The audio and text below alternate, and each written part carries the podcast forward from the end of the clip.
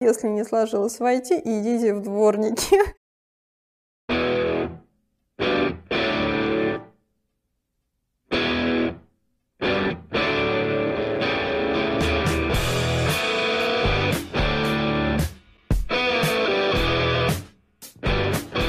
Всем привет! С вами подкаст по всем фронтам Ваня.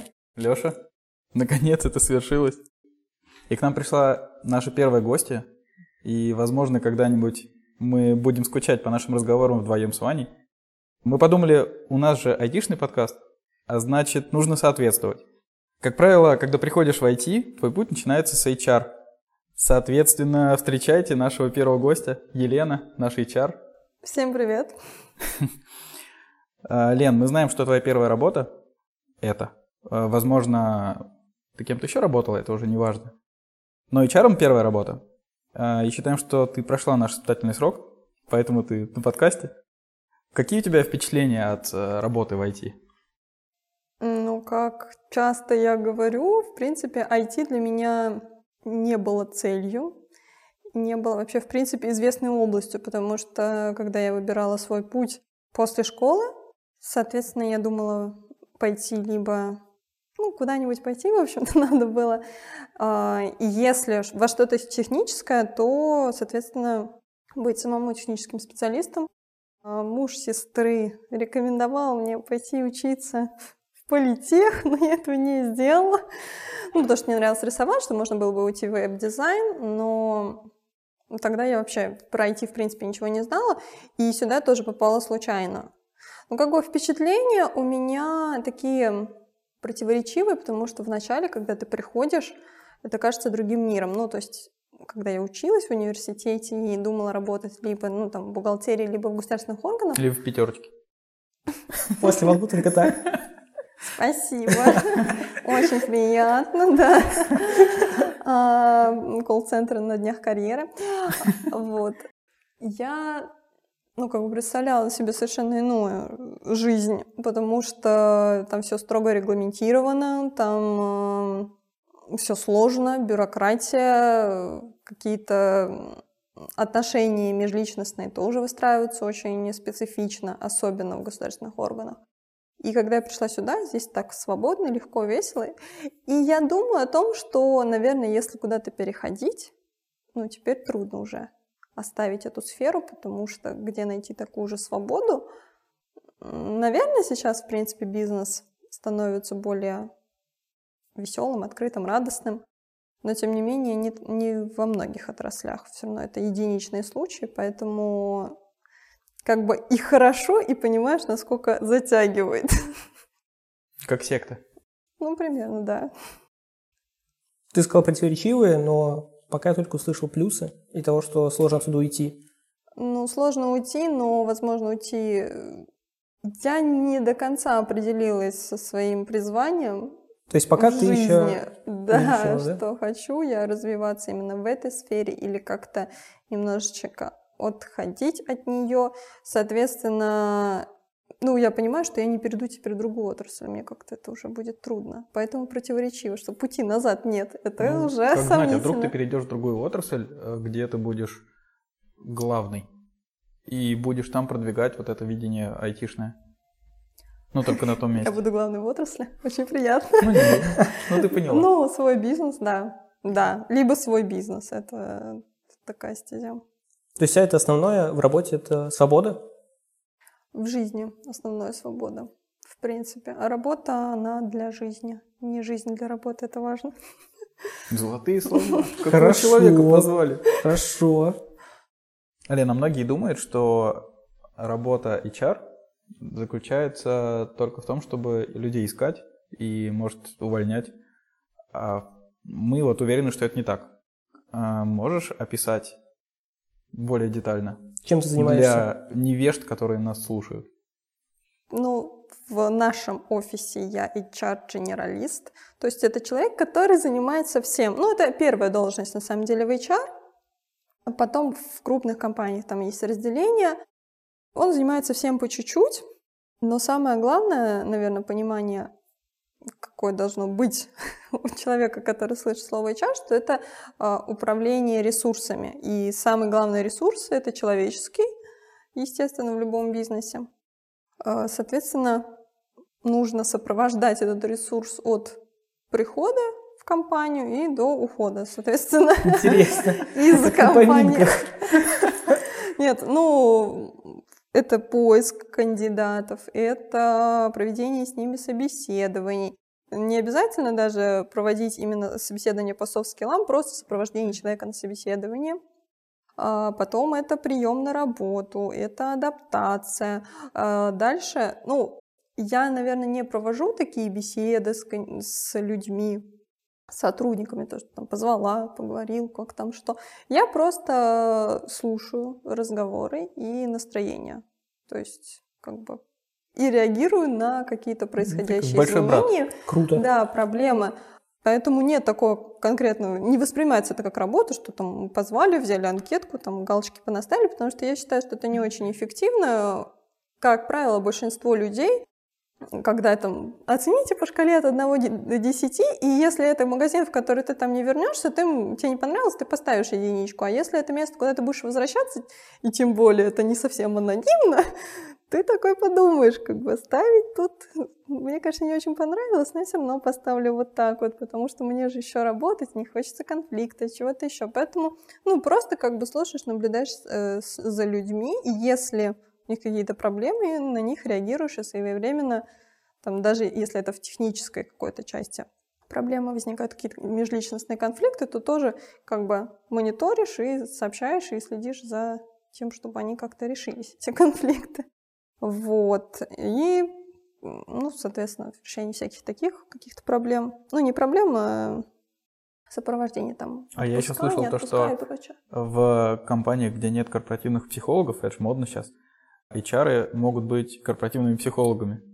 Это, ну, это не то, чтобы типа, Лен, давай я приду к тебе, ты выслушаешь все мои, все, что наболело, там проблемы с отцом, с мамой, с дедушкой, бабушкой, и собака умерла. А, ну, вообще в целом просто, типа, там, не знаю, мне что-то не нравится, меня беспокоит в жизни, а пойти некому. Человек может пойти к эйч ар? Вообще... И, или лучше не ходить? Вообще, да, просто я-то эйч ар не по образованию, поэтому... А по призванию? По воле судьбы. После этого подкаста куча людей пойдет к Лене на запись к психологу. Нет. Вот ответ. Я отказываюсь кого-то вести с собой. Мне нравится психология, и я, наверное, думаю в сторону ее изучения более такого академического. Но в целом как раз... эйч ар-ами часто становятся люди по образованию менеджеры или психологи. Поэтому логично, что можно совмещать, ну, как бы эйч ар и корпоративного психолога, если у человека соответствующее образование. А здесь, как бы в моем случае, допустим, ну, просто это свободные уши, так скажем. Ну, я могу посоветовать что-то, понять, поддержать, но, опять же, в силу своего собственного опыта, а не в силу понимания человеческой психологии глубокого. Ну, и ты, как, так как не психолог, ты такая, никакой анонимности, ребят. Вы можете говорить все, что угодно, но я не, не буду держать это в себе. Поэтому так часто вижу Лену на кухне, что она подслушивает за разговорами. Ну, вообще, да, на кухне я прихожу послушать разговоры. Была клевая ситуация, когда у нас был проект, на котором была запара, и нам Лена написала в чатик, что она принесла нам сырники. Я такой подумал, блин, круто. И сейчас я понимаю, что она как э, из корыстных целей думала... Нет, не из корыстных, а типа как настоящий эйч ар. Я спасу этих ребят, и я их поддержу. Ну, мне кажется, на самом деле мало мест, где вот я работал, и знакомые работают, где легкий комплимент, где эйч ар так заботятся о сотрудниках. Ну, так... как-то идут навстречу, потому что во многих больших компаниях разработчики, ну и вообще люди, которые довольно давно работают, эйч ар-ов не любят. И э, мне кажется, из-за этого бывают проблемы в плане коммуникаций. То есть, если какие-то проблемы есть у человека, и ну, он, допустим, захочет уволиться, эйч ар же должны быть направлены на то, чтобы, ну, как бы его оставить в компании, по каким, ну, разрешить эти проблемы. Но из-за недоверия многие разработчики там или тестировки, ну, без разницы кто, они не захотят контактировать с эйч ар. Как ты думаешь, почему? Или вообще бывает такое? Ну, я думаю, это связано, во-первых, с тем, что часто у людей, как ты уже говорил, выстраивается картинка, что эйч ар и рекрутер — это всегда одно и то же лицо. И, в принципе, они немножечко надоедают разработчикам. Но тут, надо сказать, разработчики несколько избалованы. К этому еще вернемся. Да, и надоедает это постоянно. Давайте там туда-сюда, пятое-десятое. И уже на первоначальном этапе складывается негативное впечатление. Если тебя долго пинают, что-то постоянно просят, переводят собеседование на собеседование, как часто бывает как раз в крупных компаниях, потому что там и такое, и пятое, и десятое, и разные тесты. А первое впечатление — это самое важное впечатление, соответственно, о компании и о человеке. Поэтому мы на подкаст тебя позвали первым гостем. Да. Дальше в самой компании, думаю, да, просто людям... понимают важность, допустим, каких-то технических срезов. То есть идет проект, и ну, каждый день, допустим, дейлики, да, по проекту, это нормально воспринимается. Какие-то ну, отчеты, я не знаю, демо и прочее, это все в порядке вещей. А у эйч ар-ов как бы ну, тоже должна быть какая-то своя отчетность. И эта отчетность, она... ну вот в форме каких-то тестов, опросов и, и прочего, и людям это надоедает. Типа, у меня и так рабочее время, я должен еще вот это вот все проходить, вашу ерунду. Ну, а как по-другому нам работать, если вас не просить проходить тестики и прочее? Но у нас пока это не так сильно развито. Но... Ну, то есть ты имеешь в виду, что э, если разработчики будут жаловаться, что какого фига у нас нет каких-то развлечений или почему у нас все так плохо... что эйч ар так плохо работают, они как бы сами виноваты, что не проходят эти тесты, потому что эйч ар не понимают, что нужно улучшить. Ну, можно и так сказать. Не совсем. Ну, то есть, в принципе, не у всех есть понимание, кто что делает, и всегда это такая психологическая уловка. Мы воспринимаем наши усилия более значимыми, чем других людей. Ну, так часто бывает. То есть это... Ну, у фронтов так всегда. Классика. Что мы делаем чуть больше, чем остальные люди, и поэтому чужой труд, особенно тот, который нам не совсем понятен, то есть, условно, там, пекарь печет хлеб, нам понятно вроде бы, да, а что делает эйч ар, нам не очень понятно, поэтому мы такие, мы их и не любим немножко. Она, она меня наняла, а что она после этого делала? Я понять не имею, домой ходит. Бонус получила. Ну да, то есть, наверное... нужно больше понимания. Ну, тоже хотите рассказывать всем о своей работе? Ребята, я тоже работаю. Я тоже что-то делаю. Такую штуку, что нужно делать какой-то фак про то, чем занимается эйч ар в компании, чтобы не было таких вопросов. Анбординг, да. Анбоксинг. Анбоксинг эйч ар. Да, анбординг того, чем занимается эйч ар. Пока люди не поймут. И никто не будет его открывать и смотреть. Это будет как с опросами. Да, все такие, да, так, да. Чем занимается эйч ар? Ну ладно, не очень интересно. Что там дальше? Ну, естественно, ничем. Одна строчка. Я все равно значимый, да? Ну, на самом деле, это большая проблема, то, что люди не читают. Вот иногда возникает такой вопрос... Ну, есть же техническая документация, ее нужно читать, чтобы сделать то, что нужно сделать, а не что-то другое. И ты думаешь, ну они же ее могут читать, почему здесь у меня вот тут было ровно две строчки. У меня такое чувство, что к эйч ар пренебрежительное отношение в принципе. Типа вот я такой разработчик, клевый, крутой, умный, а эйч ар нет. Я, я что-то придумываю меня. Сложное, да? Да, типа что сложного тебе знает человек? Мне кажется, такие какие-то мысли у человека. Ну, возможно, да. А, а, мы... а как это менять в целом? У тебя есть какие-то идеи? Не знаю, я... не сталкивалась, наверное, с этим. То есть, по крайней мере, в открытую мне это люди не говорили. Не, ну, и понятно, настолько да. сильно я этого не вижу. Наоборот, ну, то есть в нашей компании ко мне достаточно хорошие отношения, я считаю, в принципе, у сотрудников. То есть мне вроде бы либо благодарны, либо никак. То есть у меня негативного фидбэка нет. Просто один из, наверное, самых распространенных вопросов внутри нашей компании. Что я делаю, да? Ну ладно, сегодня человек захотел. Я решил. Ну ладно, ладно, да. А потом скажешь, кто? Нет. Я его уволил. Его уже нет. Просто вот люди не читают то, что ты отправляешь. Ну, блин, с этим же нужно что-то делать, как-то бороться или что-то такое. Просто есть у тебя какие-то... Как надавить на человека, чтобы они это делали, я не знаю. Ну, это палка о двух концах, на самом деле, потому что, с одной стороны, можешь сказать, все, вот я написала, если ты не прочитал, твои проблемы. Типа, я не буду это повторять, я не буду всем разъяснять, я вот написала всем, отправила рассылку, всех десять раз попросила, читайте рассылки, читайте почту, читайте чат и прочее. Но, с другой стороны, если я так сделаю, это будет негативно сказываться на атмосфере. Поэтому я так сделать не могу. Сказать, все, вот мне плевать. Поэтому это делают разработчики в чате. Типа, когда кто-то спрашивал, где это найти, и все тыкали этому человеку, типа, блядь, открой, открой закрепленное сообщение и прочитай его.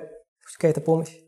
А, ну да, потому что трудно удержать баланс, чтобы и не бегать совсем как за детьми, но, с другой стороны, не нарушить хорошую атмосферу и, ну, собственно, не дискредитировать свою роль как человека, который должен поддерживать хорошую атмосферу в коллективе. Не первый раз сказала про хорошую атмосферу в коллективе. Что она, ну, как она вообще должна для тебя выглядеть? Хорошая атмосфера. Чтобы никто не крысил, не знаю, чтобы никто не осуждал или что-то. Сырники в одну харю не ел. Да. А, ну, мне, допустим, наверное, как человеку, который сам пережил эмоциональное выгорание, мне хорошо видно, когда а, его переживают другие люди. И, соответственно, для меня важно, чтобы никто не выгорал на проектах, ну, в принципе, потому что в жизни случаются разные ситуации. Понятно, я не буду лезть в личную жизнь каждого, но так или иначе, работа, она... занимает достаточно большой кусок нашей жизни, и на ней как бы можно все-таки увидеть, что у человека что-то случилось. Не факт, что в работе, но это также косвенно может сказываться на работе. Или какие-то мелкие факторы, которые, ну, допустим, в обычной жизни, когда у тебя хорошее настроение, тебе все равно, что там кто-то на тебя накричал, ты такой, ну, там, минутку погрустил, забыл, что накричали и накричали. А если у тебя и так, допустим, подавленное состояние, и на тебя тут накричали, то ты можешь взять, психануть и сказать, все, до свидания. Вот такие моменты. Смотри, чтобы ни у кого этого не было. Плюс, чтобы не было открытых конфликтов. Ну, открытых, кажется, и скрытых тоже достаточно. Мне кажется, опасность. Тут должны и тимлиды следить. Ну, как бы эйч ар же не вездесущ. Да, это же Он тоже же... обязанность. Ну, это все должны следить за этим, действительно. А человек должен, допустим, тимлид видит, что в команде есть человек, которому плохо, он должен до тебя это как-то доносить? Ну, вообще, да. Он должен как бы самостоятельно решать проблему, и если это не получается, то сообщать. Ну, то есть в зависимости от уровня и... в зависимости от проблемы, от конкретного характера, от конкретного случая. Вино наливал. И скрипел, в принципе, да, все, ок, все нормально. Я хотел перейти к вообще к таким насущим вопросам. Да, переходи. Я выберу какой-то один из них. И первое, что, наверное, мне интересно, какие у тебя впечатления? Ты же работаешь с зарплатами айтишников? Ну, по крайней мере, до этого работала. И какие у тебя вообще впечатления о том, не офигели ли айтишники? В целом, эта отрасль у нас очень прогрессивная, очень конкурентоспособная на международном рынке. И поэтому многие, ну, многие люди сюда и рвутся, и при том, что многие рвутся, как бы все равно качество... Мне не нравится эта мысль. Ты имеешь в виду, что э, люди пошли... поняли, что в ай ти есть деньги, и они пошли в ай ти, не э, думая о том, что они говнокодеры. Ну, например. Э, ну да, то, что качество ресурсов человеческих все равно, оно ограничено в, в определенном количестве.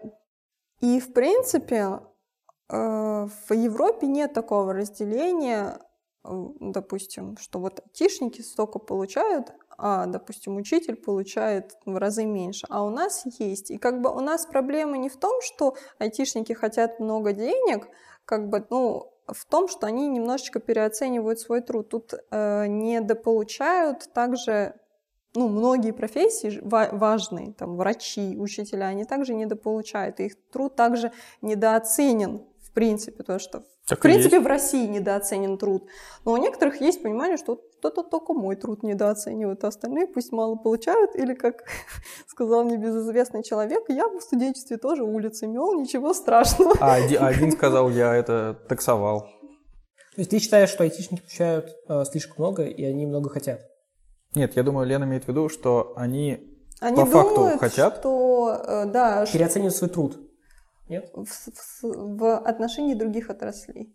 Но это же не проблема айтишников. Да, это же проблема России. Типа, они получ... смотрят на фоне других стран и такие, блин, мы можем еще больше получать. И э, многие банки и ну, большие конторы, они готовы предложить эти суммы и из-за этого раздувают рынок.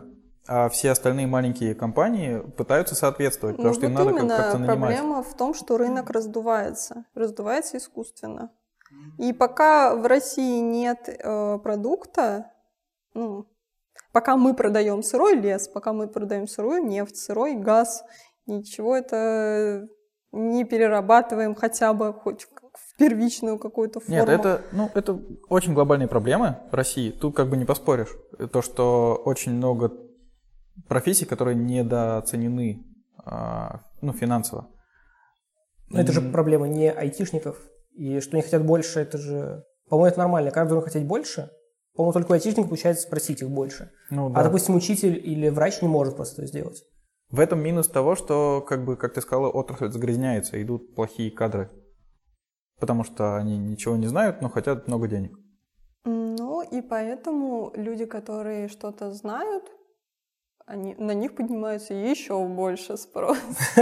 Ну, блин, по-моему, на всех качественных людей там сварочник лежит кто-то. В целом, да, но все равно, вот если смотреть вилки зарплат, ну, как бы, многие... Девопсы переоценены, тут согласен. Да, согласен, хорошая мысль. Почему? А потому что вот подметали бы они улицы.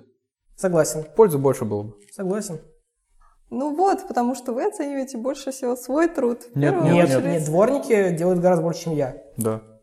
Пекаря. Пользы так точно. Пользы, пользы от меня вообще нет никакой. Нет, ну формально если говорить о том, какая польза от меня человеку, вот то, что я делал на проекте, никакой абсолютно. Это польза только компании. Да, от этого как бы большинство айтишников, мне кажется, и в депрессию впадают. Да, потому типа, что... Типа, почему? Я вот, например, читал, чувак волгоградский сделал... телеграм-канал, в котором, ну, просто свои мысли высказывал. И в какой-то момент он сначала типа, о, классно, я перешел на удаленку, начал получать много денег, все супер. А потом постепенно у него сообщения становились, типа, я бездарность, я ничего, ну, я просто делаю код, сижу на созвонах в одних трусах условно, никуда не хожу, и я ничего не создаю, но получаю много денег. И он впадает в депрессию, ну, прям видно по сообщениям, как человеку становится все хуже и хуже. Ну, и надеюсь, он еще жив. Скинь мне на телеграм-канал, мне интересно почитать теперь. Хорошо. Вот, я к тому, что айтишники, многие осознают, что они бесполезные. То есть труд... Но, но, им, но им все равно платят. Типа они делают просто свою работу, за которую им платят много. Они могут сказать, что мы... Давайте мы будем получать как дворник, ну типа так же никто не будет делать. С другой стороны, айтишники могут помогать дворникам. Согласен. Вы прям возвели в культ работу дворника. Нет, дворники — это максимально полезные люди. Да. Максимально, я их обожаю. А вы знаете вот. Много хороших дворников? У меня бабушка была дворник. Да, потому что улицы чистят, допустим, в Москве или в Питере. У нас плохие, может быть, дворники, да. У нас много снега. Но в целом я о том, что дворник, который подметает улицы, и ты идешь, не задумываешься о том, что на улице грязно. Вот смотри, который если встает ты... очень рано. Он раньше всех встает, чтобы сделать дом, город, город чище. Это те самые люди, которые, если ты не задумался о том, что на улице грязно, то начали выполнять свою работу идеально. А если ты идешь, как по Волгограду, где отвратительное количество снега и мусора, и ты об этом думаешь, значит, у нас плохие дворники. Вот. Поэтому пользу дворника гораздо проще увидеть, когда ее не видно. Не, ну с мусором не согласна, это тут вина не дворников. А со снегом, да. Ну, то есть это такой мотивирующий подкаст. Ребята, если не сложилось в ай ти, идите в дворники. Нет, если ты хочешь приносить пользу, то иди либо пеки хлеб, либо э, мети улицы. Потому что это гораздо больше пользы, чем от нас с Лешей, например. Да, так и есть. Мы приносим пользу только Мы сейчас, сто пятьдесят человек. Мы, мы сейчас Лену в депрессию тоже вгоним. Да я, я, набираю, я набираю бесполезных людей. Нет, для компании мы полезны, кроме меня. Я не перформлю, выясняется. Поэтому, блин, так или иначе, это польза дворника выше. Я бы дал свою зарплату дворнику. Отдай. Нет. Вот именно, что как бы мешает тогда приносить пользу? Я не знаю, пойти работать тогда... На портал госуслуг полезный портал? Согласен, очень. Согласен. Но, но меня-то не возьмут, и да, там отвратительная свобода в плане... Ну, там, это... та, там нет свободы такой, да, нет свободы. Про которую ты говорила. Там нет свободы, но там есть полезность. Вот он, тонкая грань. Да, но ты можешь быть дворником свободным. Это не, опять не то, что мотивирующее... Свободный дворник, ну окей. Нет, нет, нет. Можно идти на хороший проект. Допустим, есть куча проектов, которые мы используем каждый день, и ты можешь пойти и их разобраться. Ты помогаешь таким образом людям. То же да. самое Notion, это проект, который помогает куче людей просто. И ты можешь его писать. И это уже польза. Да. Ну или, например, э, блин, э, сейчас я про дворников расскажу. У меня бабушка просто работала дворником, когда я был маленький. И я ходил с ней помогать. И у нас был очень чистый двор. И вот тогда я прям приносил пользу. Как бы и мне нравилось. И, ну, как, и люди были немного, мне кажется, другие, потому что все ее знали, все здоровались, все нам были рады. И ты чувствовал, что ты приносишь пользу. Ну, ладно, я был очень мелкий, и мне было по кайфу просто с бабушкой гулять. Но, мне кажется, ей было тоже хорошо от этого. И людям вокруг тоже было хорошо. Да, я здесь то же самое делал. Нет, мы жили в общежитии, нас собирала мама, малых там человек пять-шесть, и мы все убирали на наш двор весь, окурки и прочее, и нам было весело. И у нас было всегда максимально чисто, максимально чисто. А у тебя не было такого типа, о, это мой окурок? В пять лет. Я не знаю, где ты жил. Нет, но в целом это просто явная польза. Помогает просто всем. Ну, в какой-нибудь Зимбабве, наверное, это не заметят. Ну, мы нашу страну берем. Ну, ладно. Только Волгоград. В общем, айтишники зажравшиеся. Но по делу. Типа мы получаем много денег за то, что ничего не делаем, и не отказываемся от них. Наверное, в этом проблема. Наверное. Нет, проблема в том, что мы что-то делаем, но это не приносит пользу. Это другое дело. А должны ли приносить пользу? Ну, смотри, интернет приносит пользу. Тот же гос... портал госуслуг, какой бы он плохой ни был, он тоже приносит пользу. Очень много бюрократии ушло. Ну, не все проекты просто приносят пользу. Не, не, вот в том-то и дело, то, что проекты не все приносят пользу. И то, что если ты на каком-то проекте, который не приносит пользу, ну, или меняй проект, или меняй, ну, если нет другого проекта, поменяй компанию, либо э, можешь свое что-то начать писать. Я не знаю, мы зашли не в русло, которое мне не нравится.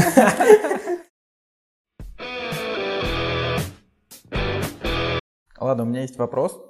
Он такой, про стереотипы. Есть стереотип такой, что в ай ти эйч ар-ов берут э, молодых привлекательных девушек. И таких, которые типа могли бы в модели пойти условно. Не знала о таком стиле. Как будто... Кстати, нет, нет, ну серьезно, вот меня очень-очень много хантили. Это не типа реклама, не самая реклама, просто типа были случаи, когда там на LinkedIn очень много всяк... всякого сыпалось, и ты заходишь на профили или в телегу, или там в ХХ, или да куда, ну ладно, в ХХ нет там этих профилей, в, как он называется-то, Хабр Карьера. Заходишь, и там супермодели какие-то такие, и так сфоткалось, и так в Инстаграме таких фоток нет. И ты, ну и как бы я это расцениваю, чтобы просто тебя завлечь, ну, красивой картинкой. Разумеется, ты ничего с этим эйч ар делать-то не будешь, но... Чего у тебя бровь дернулась? Неизвестно. Ты заметил, как мало мужчин эйч ар-ов? Очень мало мужчин эйч ар-ов. Я не знаю их. Одного знаю. Есть рекрутеры именно, мужики, но, наверное, никого не находят. Они эйч ар-ов женщин находят. Я думаю, у них низкий кей пи ай. Вот. И... Вот их находят, как будто они на HeadHunter или на LinkedIn должны, как в Тиндере, людей такие, оп, свайп влево, свайп вправо, такие. Вот. А что ты об этом думаешь? Mm. Есть такое? Или, может, ты просто внимания не обращала?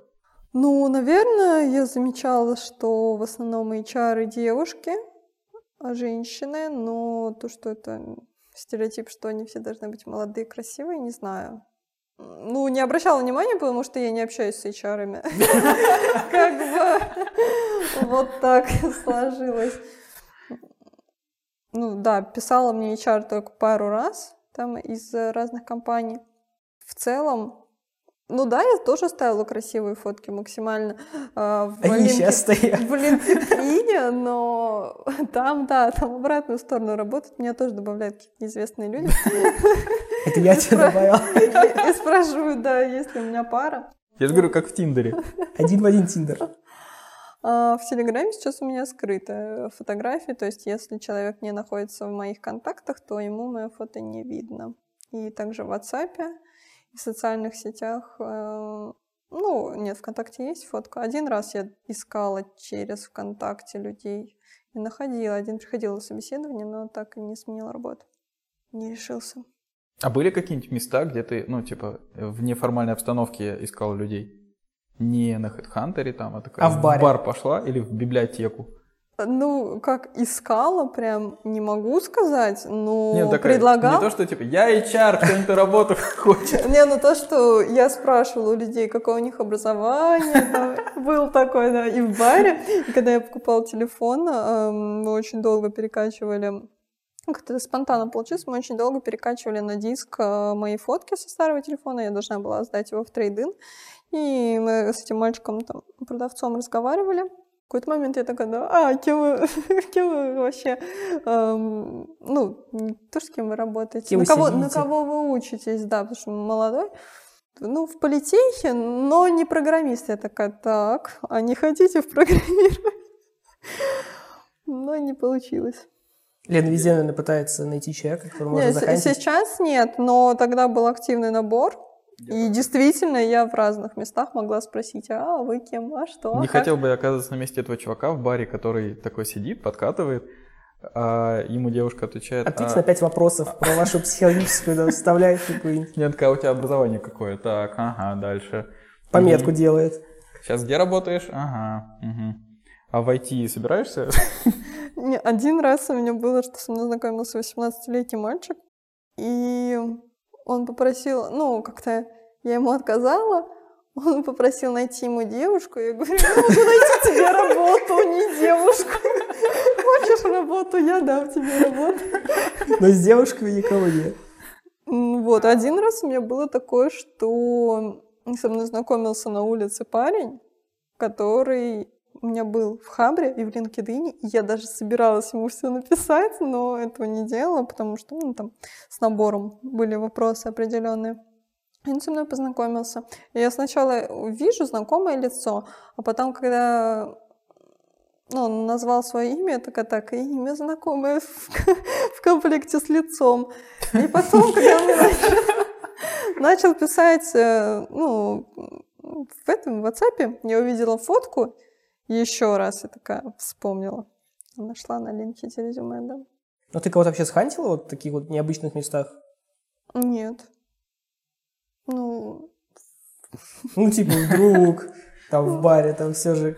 У кого-то подошло тебе образование политическое? Не, не было такого. Такого нет. Лен, вот ты организовываешь мероприятия. А вообще, насколько сложно угодить айтишникам в этом плане? И что ты думаешь про вот эту организацию и там твои ожидания, реальность и прочее? Угодить сложно, но самое главное, что следует помнить, не угодишь всем. Это сто процентов, это первая установка, которая должна быть. Да, ты стараешься сделать, чтобы всем было комфортно, приятно, насколько ты чувствуешь эту атмосферу, но всем не угодишь. И тут надо просто э, соотносить имеющиеся у тебя ресурсы для того, чтобы что-то организовать, и предпочтение большинства. То есть, понятно, как бы у меня были и суперудачные мероприятия, и, ну, такие противоречивые, например, байдарочный поход, который, согласен, который кому-то понравился, кому-то нет, но просто не всегда есть у людей понимание, каким, каким будет мероприятие. То есть не всякое мероприятие должно быть обязательно э, с алкоголем, да, с чем-то таким, ну, каким-то отдыхом, с едой и прочим. То есть все мероприятия могут быть разного формата, и нужно быть к этому готовым. Кому-то больше нравится спорт, кому-то больше нравится выпить. Ну, кто-то вообще не пьет. Понятно, для него это может быть некомфортно. В плане ожидания реальность, ну, я очень близко все принимаю к сердцу. И, ну, наверное, то, что я организую, я стараюсь делать максимально классным. И самая главная вещь, которую я для себя поняла, то, что не нужно делать хорошо для кого-то, нужно делать в первую очередь э, хорошо для себя. То есть ты делаешь хорошо кому-то, и в первую очередь тебе самому от этого хорошо, что кто-то кайфует.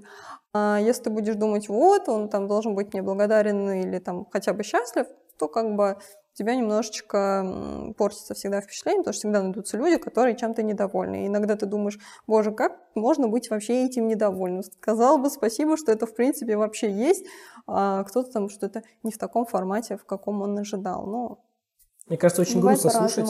Допустим, вот там пятьдесят человек есть, и там вот сорок пять говорит, что все офигенно, все круто, но кто-то все равно скажет, что все плохо, и мне кажется, это больше всего останется в памяти, и опустятся руки от этого. Нет? Нет, хуже, когда, допустим, сорок пять человек, им все понравилось, а пять человек — это пять тимлидов.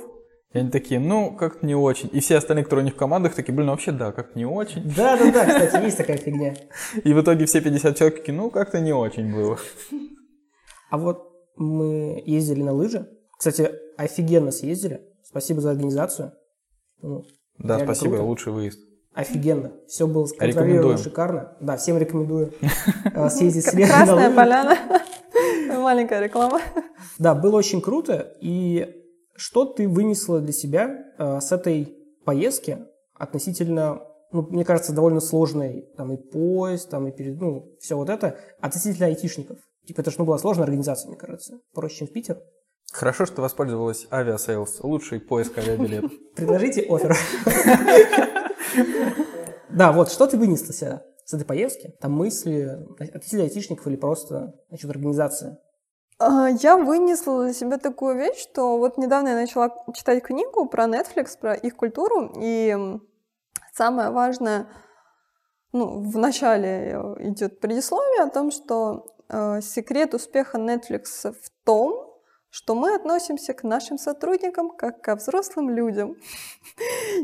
И ты такой думаешь, да, надо относиться как ко взрослым людям, но не всегда. То есть некоторые вещи, которые кажутся тебе очевидными, типа, ну, максимально базовые, оказывается, нет. Закрепленное сообщение. А типа, оказывается, нет. И ты такой... И с одной стороны, я понимаю, что все не предусмотришь. То есть вот каждый шаг я не могу расписать человеку.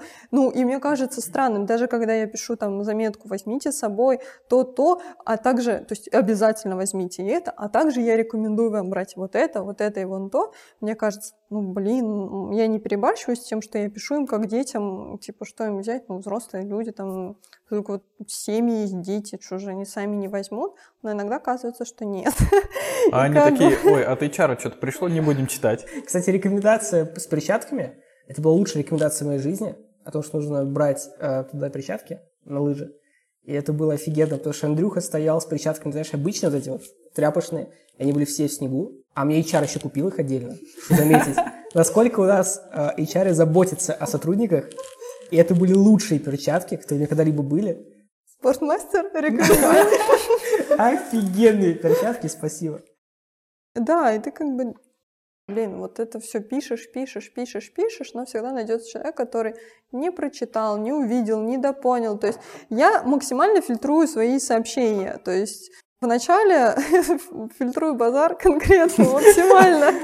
Хороший под конец подкаста пошел слэм такой. Вначале я, ну, там просто напишешь что-то, как всем, ну, как обычно. Сейчас я стараюсь максимально... четко, во-первых, не чистить сообщениями, то есть написать все максимально в одно сообщение, чтобы его удобно было закрепить.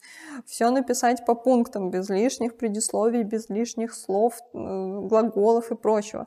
Все аккуратненько, вычитываю, что делаю, и все равно какой-нибудь жесткий вопрос. Думаешь, блин. И ты такой редактируешь сообщение, дописываешь что-то. И самое интересное в, этих, в этой ситуации, что еще когда я была председателем в студенческом совете и писала всегда студентам, что-то там, ребята, пожалуйста, мероприятие, давайте придем, давайте то, пятое, десятое. Всегда вот после моего сообщения тишина. И вот, ну, такая колючка по полю летит, и все. И я думала, блин, ну вот, ну, студенты, они же просто не заинтересованы в этом. И, там, за какое-нибудь мероприятие по антитеррористической деятельности. И, конечно, им никто за это не платит ничего, и им в свободное время прийти вот, слушать нудную речь, конечно, не хочется. Это такой думаешь, ну ладно, там просто люди не заинтересованы. И когда ты приходишь, и здесь то же самое, что-нибудь напишешь, это как колючка летит. Ты думаешь, что, почему, ноль реакции. Надо кому, каждому там в личку написать. Самое бесячее, что куча людей, и ты такой, так, а кто мне здесь плюсик не поставил? И ты начинаешь... Сначала ты вспоминаешь самых безответственных и проверяешь их. Скорее всего, они попадают в выборку. Ну, бывает, кто-то там случайно что-то забыл. И постоянно перепроверять, конечно, так напрягает немножко. А у тебя есть черный список? Вот, допустим, была одна поездка, потом вторая поездка, и там люди и там, и там косячили. И у тебя есть какой-то список, в котором ты... Не в общий чат пишешь вот это сообщение, а в личку прям. Конкретным людям, забудь, которые косячили. Не забудь перчатки. Не, ну такое, что не забудь что-либо сделать, наверное, нет. Но у меня определенно есть как бы люди, которым я знаю, нужно напомнить. Вот что-то обязательно напомнить, иначе это прям в пустоту уйдет. Или... В случае какого-то инцидента, произошедшего у нас, я знаю так, кто у меня попадает скорее всего, это был либо он, либо он, либо он. Ну, так или иначе, да, просто по поведению смотришь людей. Что такое могло произойти вот с этими людьми, скорее всего. В следующий раз его не будем брать с собой. Ну, это тоже такой тонкий момент. С одной стороны, ты думаешь, ну, блин, что-то очевидное, с другой, ну, ладно, всякое в жизни случается. То есть каждый раз этот ну, типа баланс поймать. Ну, типа родился такой, ну, что поделаешь? Не, ну, бывают, бывают такие глупости, что в жизни совершаешь. И просто это еще зависит от твоего состояния, наверное. То есть если у меня у самой все классно, все хорошо и все идет по плану, более-менее, то я отношусь спокойно к ситуации, какой-нибудь, какой-либо, что, ну, ладно, такое случается совсем, мы ни от чего не застрахованы. Но если и так какая-то лажа потихонечку происходит, и, и плюс я там замученная, уставшая, и кто-нибудь еще что-нибудь выкинет, просто думаешь, ну как, как так вообще можно, ну почему именно так, а не по-другому? И это, ну, потом в спокойном состоянии так оцениваешь трезво уже. Ну, да, ладно, окей, все случается. Поражаюсь тому, что Лена, как она сказала, фильтрует базар. Никого не называя. Вообще никого, не то что не называя, не обзывая, даже в эти моменты, когда типа, ну как, ну ты... И все, это все, что она говорит. Ну, ну, ну что же ты так, глупыш. Даже без глупыша. Ну да, это нужно... стараться, учиться спокойнее относиться к людям. Ну, я этому училась еще в университете, когда вот стала председателем. Это первый навык, то, что тебя человек, допустим, просто в жизни он тебя подбешивает, но ты председатель, ты не имеешь права показывать, что ты меня бесишь, поэтому тебе там меньше чего-нибудь или, ну, Лен, не тебя, должно быть тебя так. Бы в президенты. Согласен. Ну, когда-нибудь... Опа! Заявочка. Ждите в бюллетенях. Возможно, я приду к этому. Хороший у тебя такой план на жизнь.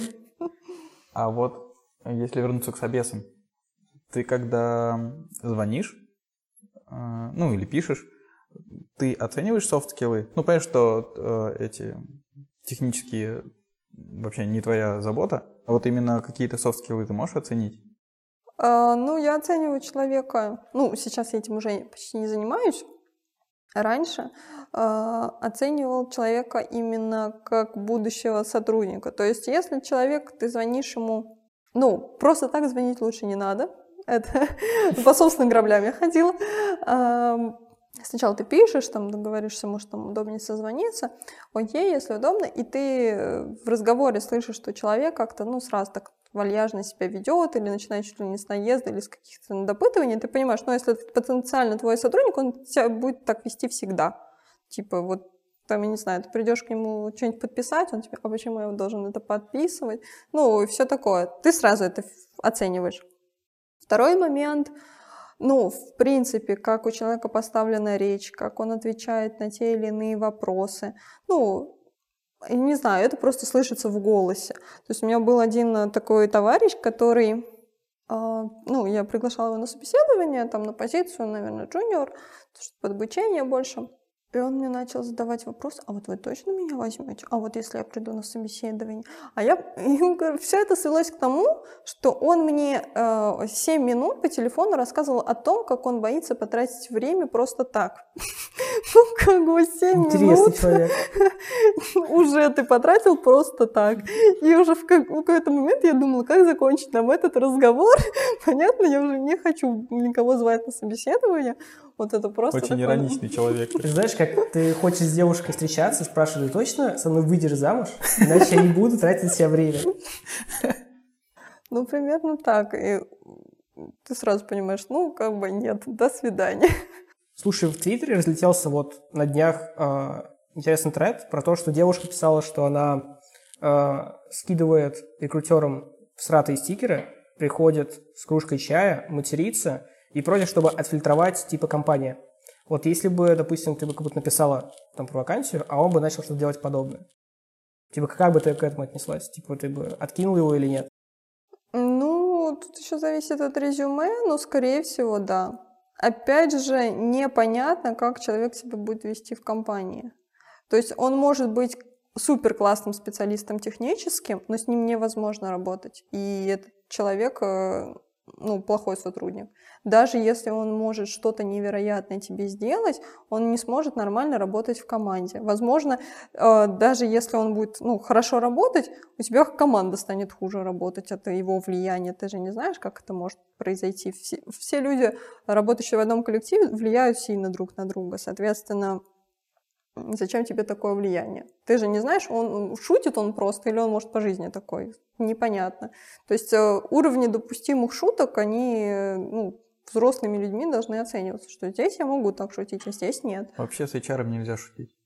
Ну, пока ты не устроился, нельзя шутить. Это рекомендации.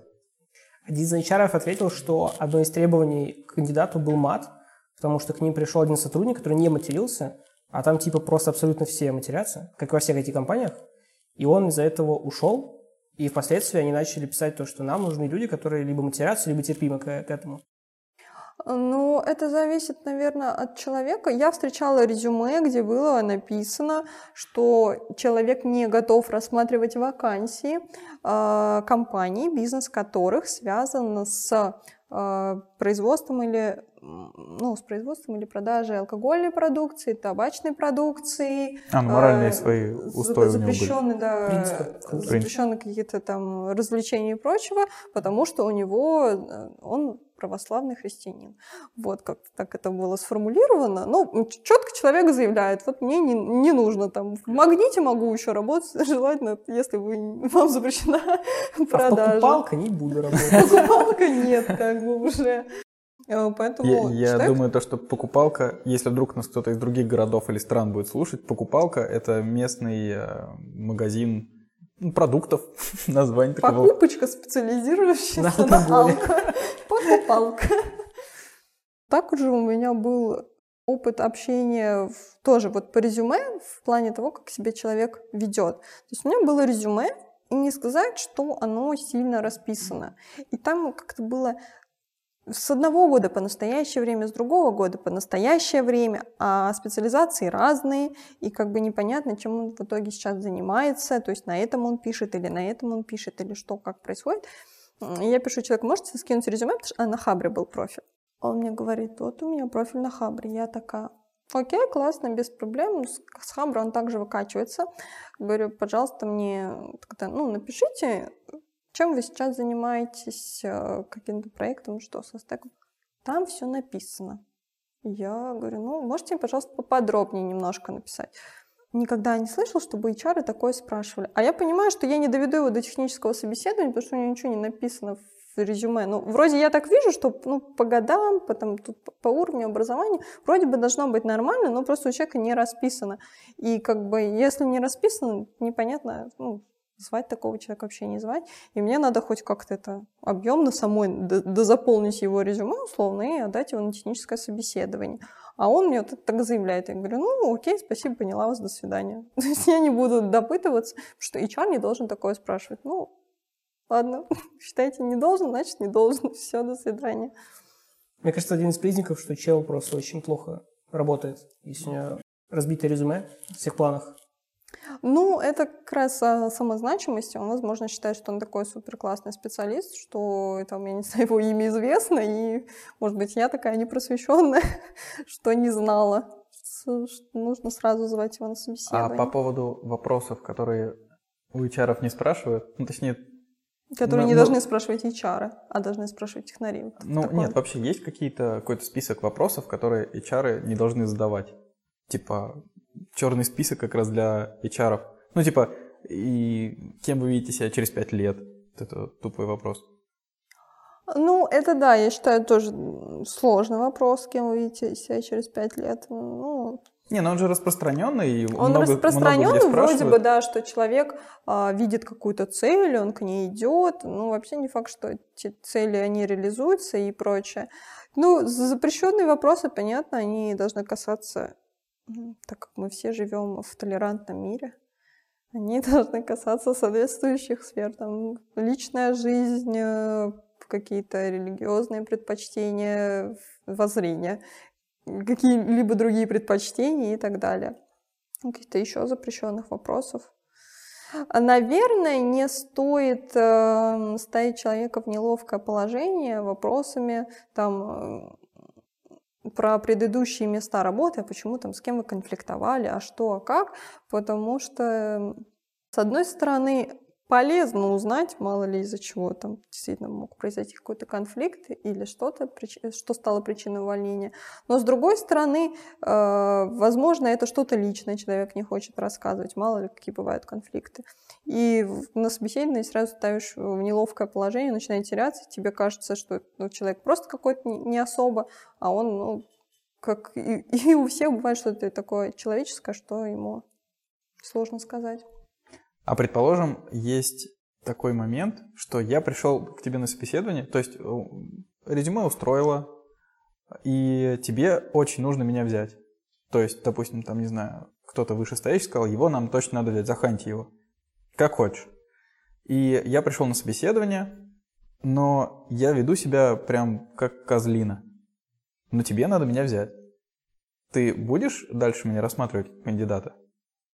Ну, я думаю, типа, что техническая я... сторона вопроса не важна. Ну, я супер крутой специалист. Главное, со скиллы. Гла- да, ну, то есть, э, и команду, может, я не развалил. Но вот я, допустим, шовинист жесткий. А ты эйч ар-девочка, а я такой, я буду над тобой издеваться. Потому что я знаю, что ты хочешь меня захантить. Ну, наверное, если это будет касаться, допустим, только меня, я скажу, окей, мне пофиг. Ну, типа, у меня есть задача тебя захантить, я тебя буду тихо ненавидеть, но, но приму на работу. Сырники с мышьяком. И как бы все. А если, ну, объективно ты как сотрудник будешь не очень, то есть для компании, в принципе, то я постараюсь донести это до руководства, которое мне сообщило, что я должна обязательно тебя взять, о том, что, может быть, нам не стоит рассматривать этого человека по ряду причин. И если все-таки стоит, то, ну, опять же, окей, воля ваша. Я предупредила и сделала все, что могла, что этот человек в нашем коллективе не приживется, как бы все. А ты бы вообще сама хотела бы пойти в разработку? Ну, были ли у тебя такие вообще мысли? Мысли были, безусловно, перейти. Но сейчас... Не могу сказать, что мне это очень интересно. Вот это вот сидеть, кодить, постоянно кропить над кодом. Так нет, мы в самом начале говорили, что ничего не делаем вообще. Абсолютно. А, нет, я так не могу. Ну, как бы... Можешь писать код. В принципе, тебе платить все равно будут. У меня склад ума больше математический. В школе с математикой у меня было все прекрасно. Физика так похуже, но с информатикой тоже нормально, но в целом, не знаю, сейчас не вижу себя в этом. Именно в разработке точно нет. Вот где-то около разработки возможно. Но опять на же... подкасте? Ну, в принципе, да. Опять же, сейчас мне интересно, я думаю, про психологию, именно уход в это русло психологическое. Но все же ты послушала, я думаю, много собесов. И, наверное, ты постоянно, ну и постепенно погрузилась в термины, которые они используют и прочее. Как ты думаешь, смогла бы ты пройти на кого-нибудь там бэкэндера или фронта э, собес на джуна или интерна? Это было самое трудное — погрузиться в эти термины, потому что когда я пришла... А какие термины были самые сложные? Redis. Redis, да. Самое... Ну, интересно, когда тестировщиков... Я... Вначале мне дали задание там искать тестировщиков, мне было просто, потому что я читала книжки по тестированию, а мне тут дали, да, я там что-то делала, проходила Яндекс.Практикум по тестированию, все дела, и вроде бы как бы мне было легко разговаривать с кандидатами на одном языке, а потом мне нужно было искать C-sharp разработчиков, и тут проблема уже вот этого C-sharp изначально, что это за решеточка, а потом, да, что нужно рассказывать про си ай си ди, а потом это оказалось, что вообще не в ту степень к разработке, это, ну, так больше к девопсам, а не к разработчикам, окей, и, ну, какой-то самый сложный термин не могу сказать, в принципе, раздражает большое количество англицизмов, иногда абсолютно необоснованных, ну, типа, понятно, что там деплой трудно как-то на русский перевести. Ну, развертывание, в принципе, нормальное тоже слово. А вот таски. Почему не задачи? Почему вот эти вот таски?